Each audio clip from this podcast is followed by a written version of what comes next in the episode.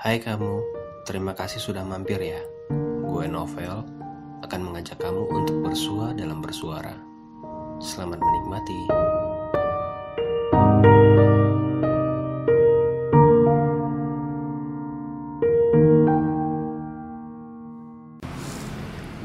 Oke, selamat malam teman bersuara. Kali ini gue akan kasih sesuatu yang beda, yang mana menarik sih. Jadi ini salah satu teman bersuara juga, teman gue juga, jauh di sana di Salatiga, yang mau bercerita ya seputar move on. Sebelumnya gue juga udah sempet posting ya di Instagram gue tentang move on, dan terjadi pembicaraan yang hangat di sana, sehingga gue pikir kayaknya seru nih dibikin podcast sendiri gitu. Nah, namanya Mas Is. Halo Mas Is. Halo Mas Agung. Ya, jadi Mas Is ini posisinya di Salatiga, sedangkan gue sendiri ada di Pondok Gede Jakarta, Bekasi. Nih Mas Is, kita kan ngobrolin tentang move on ya. Iya. Menurut Mas Is sendiri, move on tuh yang kayak gimana sih? Berusaha pindah gitu ya Mas, atau mengalihkan dari kebiasaan yang udah ada dan meninggalkan dia gitu. Menurutku gitu sih Mas. Ya. Nah, sementara kan terjadi ada semacam diskusi kecil lah antara ada yang beranggapan kalau move on ya udah lu tinggalin segala macam, lu lupain dia, ya udah lu lanjut gitu. Sementara kayak di konten gue di Instagramku kan di bersuara kan aku ngomongnya malah enggak gitu, maksudnya bukan enggak, tapi kayak ya move on gak harus gitu juga gitu. Dan gue sepakat sama Wira yang dibilang kan move on hanya untuk orang yang lemah, ya gak sih? Justru rasakan sakitnya nih. Nah, sebelum kita ngomongin move on nih Mas Is, boleh cerita gak kisah cinta Mas Is sendiri? Karena dapat info kayaknya seru deh kalau diceritain gitu. Boleh gak diceritain? Iya Mas, jadi pertama kali aku kenal dia itu tahun 2009. Dimana tuh aku semester 4, dia tuh baru semester awal. Oke, jadi adik kelas ya? Satu kampus nih? Iya, beda fakultas cuma. Oke. Jadi dulu aku ketua ospek gitu ya, terus ngospekin dia. Ya bermula dari iseng-iseng berhadiah sih Mas gitu. Nah, ada nih satu yang mengkilat gitu kan. Aku samperin, terus dia juga kayak kode gitu. Akhirnya kita tukar nomor telepon dulu. SMS-an, ya udah, aku tembak dia tuh selesai ospek hari ketiga waktu inaugurasi itu atau pesta kampus itu. Oke. Nah, seperti itu Mas, awal mulanya. Jadi cepet ya, dari ospek, insert, tukeran nomor telepon, tembak langsung dapet ya. Iya. Kayak masak mie gitu instan. Nah itu dia, prosesnya cepet, instan. Dan perjalanannya sendiri seberapa lama? Ya, aku putus sama dia itu kapan? 2018 November. Berarti 9 tahun? Ya, 9 tahun jalan lah. Wow. Waktu udah dalam banget ya. Iya, dia kuliah S1, terus lanjut profesi apoteker itu 2 tahun, jadi 6 ditambah dia masa bekerja di Solo kan dia. Itu selama 3 tahun lebih lah. Oke. Seperti itu. Berarti kejadiannya ini, maksudnya perkenalan itu di Solo juga, kampusnya di Solo? Ya, dia asli Salatiga. Ketemu aku kan, aku pribumi sana gitu. Oh, berarti Mas Is pribumi Solo juga? Ya, benar. Terus aku ngerantau ke kota dia nih ceritanya. Nah, merantau ke kota dianya ini apakah untuk memperdekat jarak atau emang dapat kerjaan di sana? Sebenarnya kerjaan di Solo itu juga banyak ya Mas, cuman aku mikirnya selama 9 tahun itu aku sama dia itu udah punya gambaran endingnya itu bagaimana. Kita tuh nggak mungkin bisa jadi satu Mas. Kenapa? Ya karena satu hal, beda agama, beda kepercayaan. Oke. Nah, kenapa saya di Salatiga? Saya tuh ingin coba membiasakan diri tanpa dia, karena aku tahu ujungnya itu aku nggak akan bakal sama dia, nggak bakalan sama dia. Jadi aku harus bisa membiasakan diri. Dan hal yang aku takuti pun selang 3 atau 4 bulan itu terjadi. Oke, menarik nih. Jadi Mas Is memutuskan untuk kerja di Salatiga untuk memperdekat jarak, namun di satu sisi paham dan sadar banget bahwa hubungan ini tidak akan berakhir seperti yang diharapkan, gitu kan? Iya, benar. Nah, begitu pindah selang berapa 3-4 bulan udahan gitu. Iya. Waduh, sakit sih. Dan menariknya lagi adalah ketika Mas Is bilang membiasakan diri gitu. Kenapa kok bisa begitu, Mas? Tiap hari, Mas. Waktu di Solo 10 tahun, hampir 10 tahun itu aku sama dia tuh. Kuliah, lepas kuliah kerja itu pulang kerja sampai malam itu pasti sama dia. Jadi mau nggak mau tuh ya ada dia, aku siaga buat dia. Monitoring dia. Ya seperti itulah, kayak ibaratnya udah kayak rumah tangga kayak gitu. Nah, berarti yang aku tebak perjalanan cinta Mas ini yang udah hampir 10 tahun. Berarti kan yang aku tanggap ya, harusnya keluarga udah saling kenal dong ya. Udah dong, 10 tahun ya. Iya, makanya hampir 10 tahun. Wow. Itu gue gak kebayang sih. Eranya juga kayak gitu. Kenapa dari pihak keluarga dia itu juga istilahnya dingin-dingin aja untuk menyikapi kedua bocah ini gitu loh. Harusnya langsung dibatasin atau gimana gitu ya? Nah, aku harapannya itu aku tuh dipanggil sama kedua orang tua dia, diajak ngobrol serius gitu. Tapi kan ternyata enggak. Cuman keluarga mereka tuh baik semua, Mas.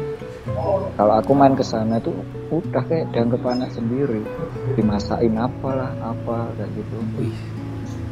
Nah, wah ini sih aku jadi ini sih lah, kayak langsung visualisasi gitu. Saya biasanya kan berkaitan dengan Mas bilang juga, biasanya kan kalau ada sepasang remaja menjalin hubungan dan beda agama, biasanya kan langsung dibatesin sama kedua orang tua mereka nih.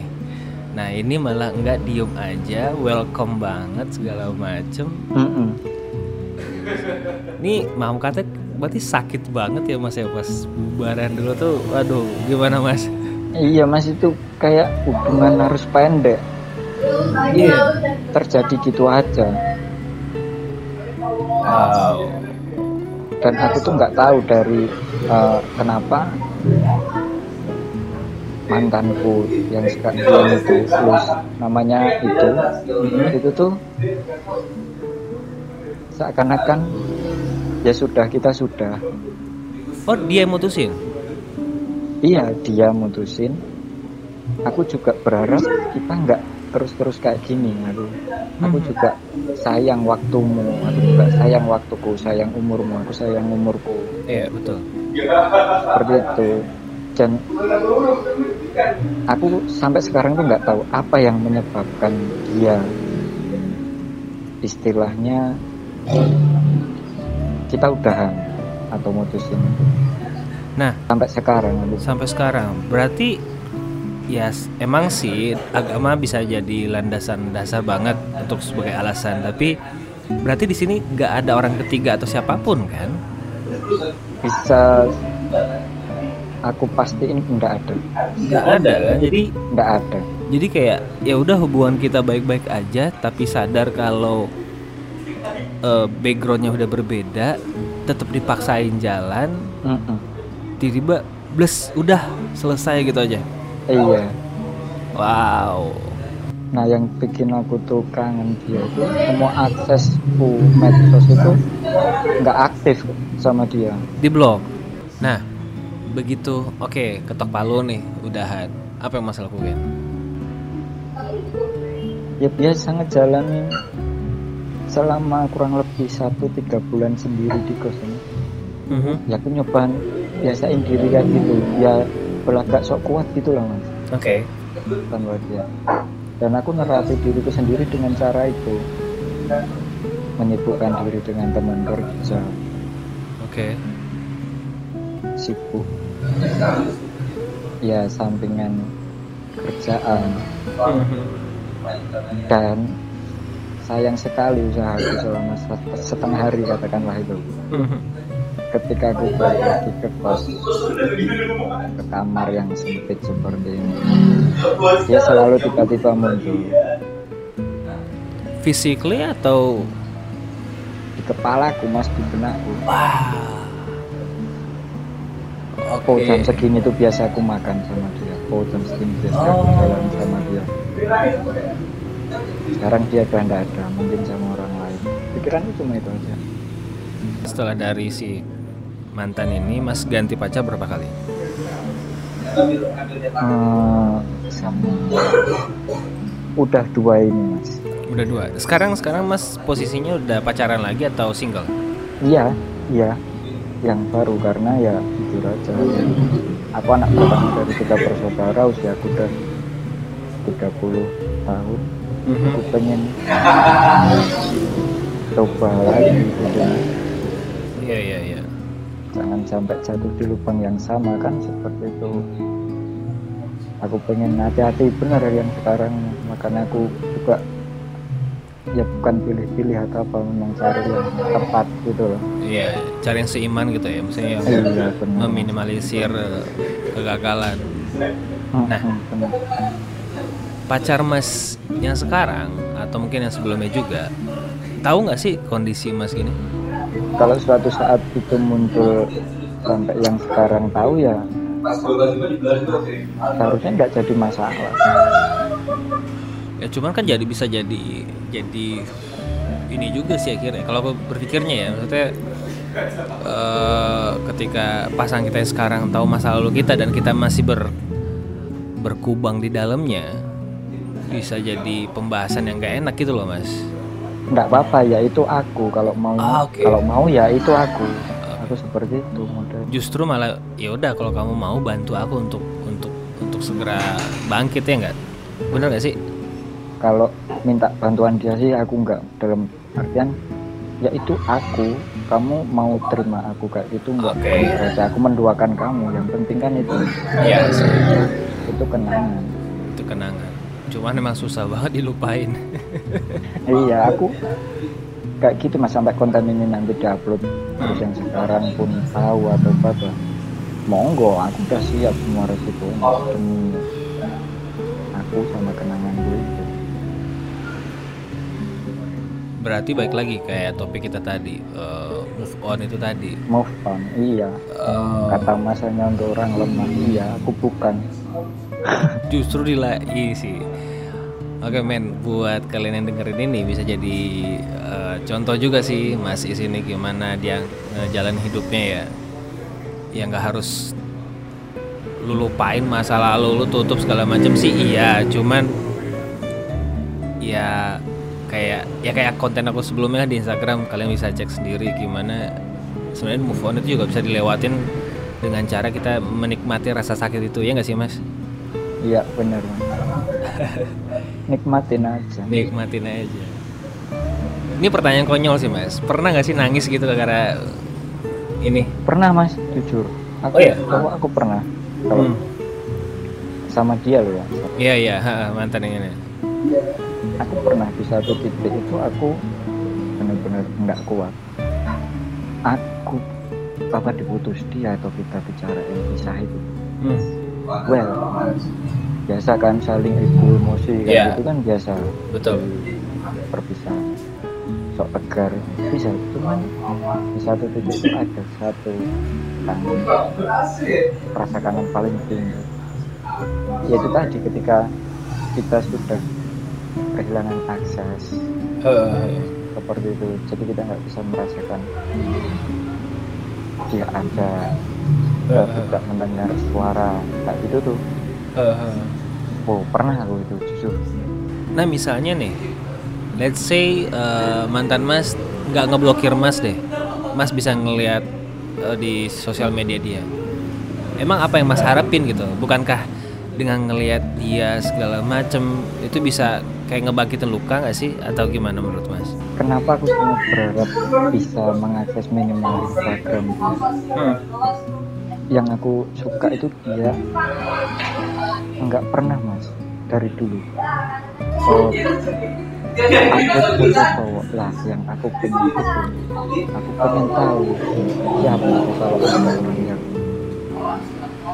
itu siapa. Dan aku cuma pengen kalau nggak ada cowok itu di upload atau komen emang senyum dia lah, cara dia senyum, bersikap, cara dia duduk. Aku pengen lihat dia. Pengen lihat itu, cuma itu aja sih. Cuman kan soalnya blokir itu. Iya, karena mungkin dia berpikir dengan Mas bisa akses ke let's say Instagramnya dia malah kayak ngebangkitin cerita lama nggak sih? Padahal Mas cuman ya udah nih bagian dari masa lalu gitu, dan cuman kayak menikmatin aja lagi, ya nggak sih? Iya. Wow, berat ini. Bener Mas. Kalau seandainya Mas ketemu tatap muka sama dia, apa yang mau Mas lakuin atau apa yang Mas pengen? Pernah Mas. Pernah. Waktu itu kejadian di Jogja. Kurang lebih 1,5 bulan kemarin. Oke. Di Jogja di Taman Gembira Loka waktu itu. Aku sekeluarga, dia juga sekeluarga ternyata. Yang tahu pertama itu adikku, Mas itu Mbak Lusi, aku pengen dia, ternyata benar.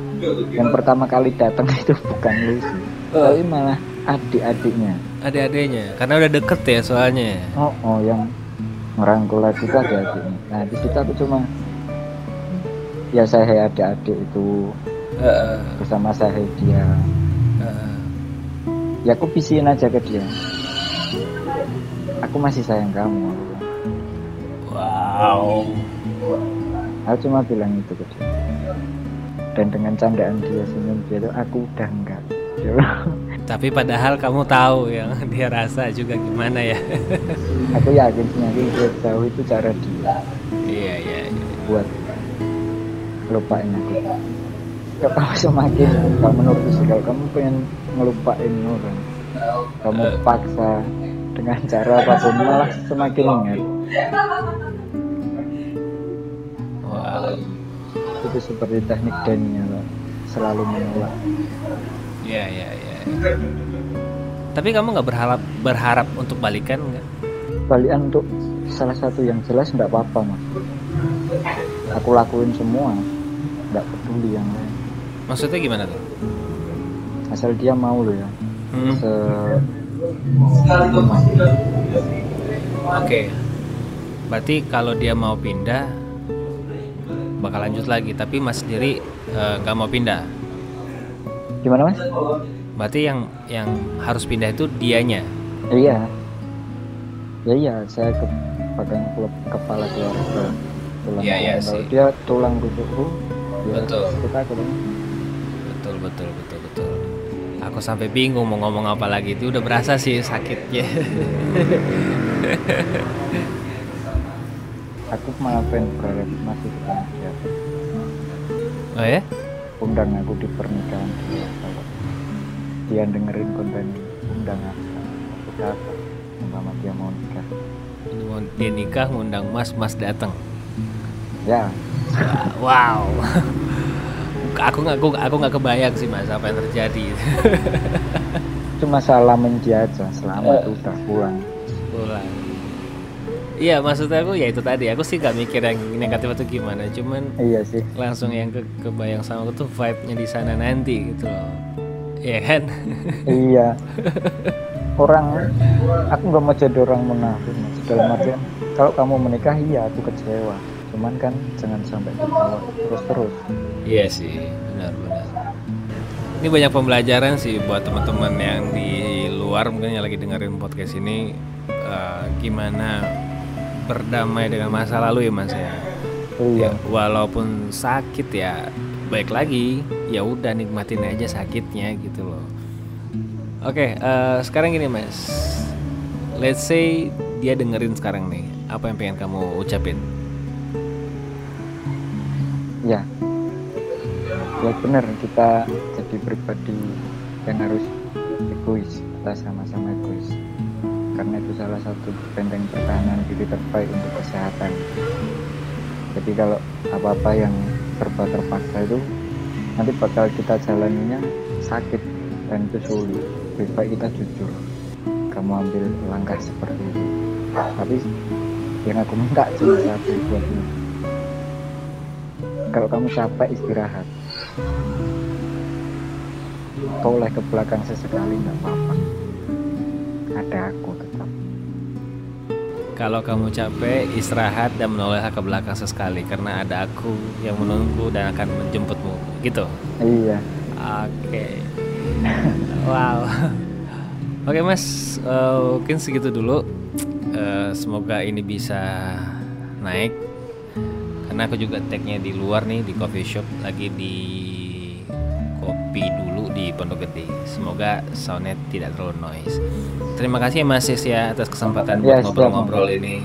Oke. Kapan-kapan kalau ada kesempatan lagi kita ngobrol lagi untuk tema yang lain atau gimana. Kalau ada naskah juga boleh Mas dikirim ke Bersuara. Oh iya Mas. Iya. Iya nanti sharing bareng, siap. Siap. Oke teman-teman, segitu dulu. Gue Novel dari Bersuara pamit diri. Selamat malam.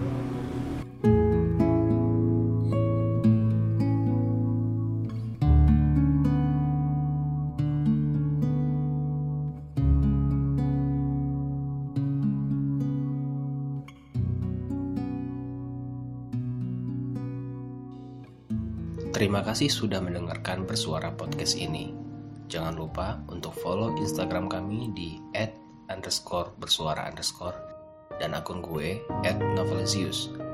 Sekarang untuk sesaat kita akan berpisah, namun kita akan segera bersua dalam episode Bersuara selanjutnya. Sampai jumpa.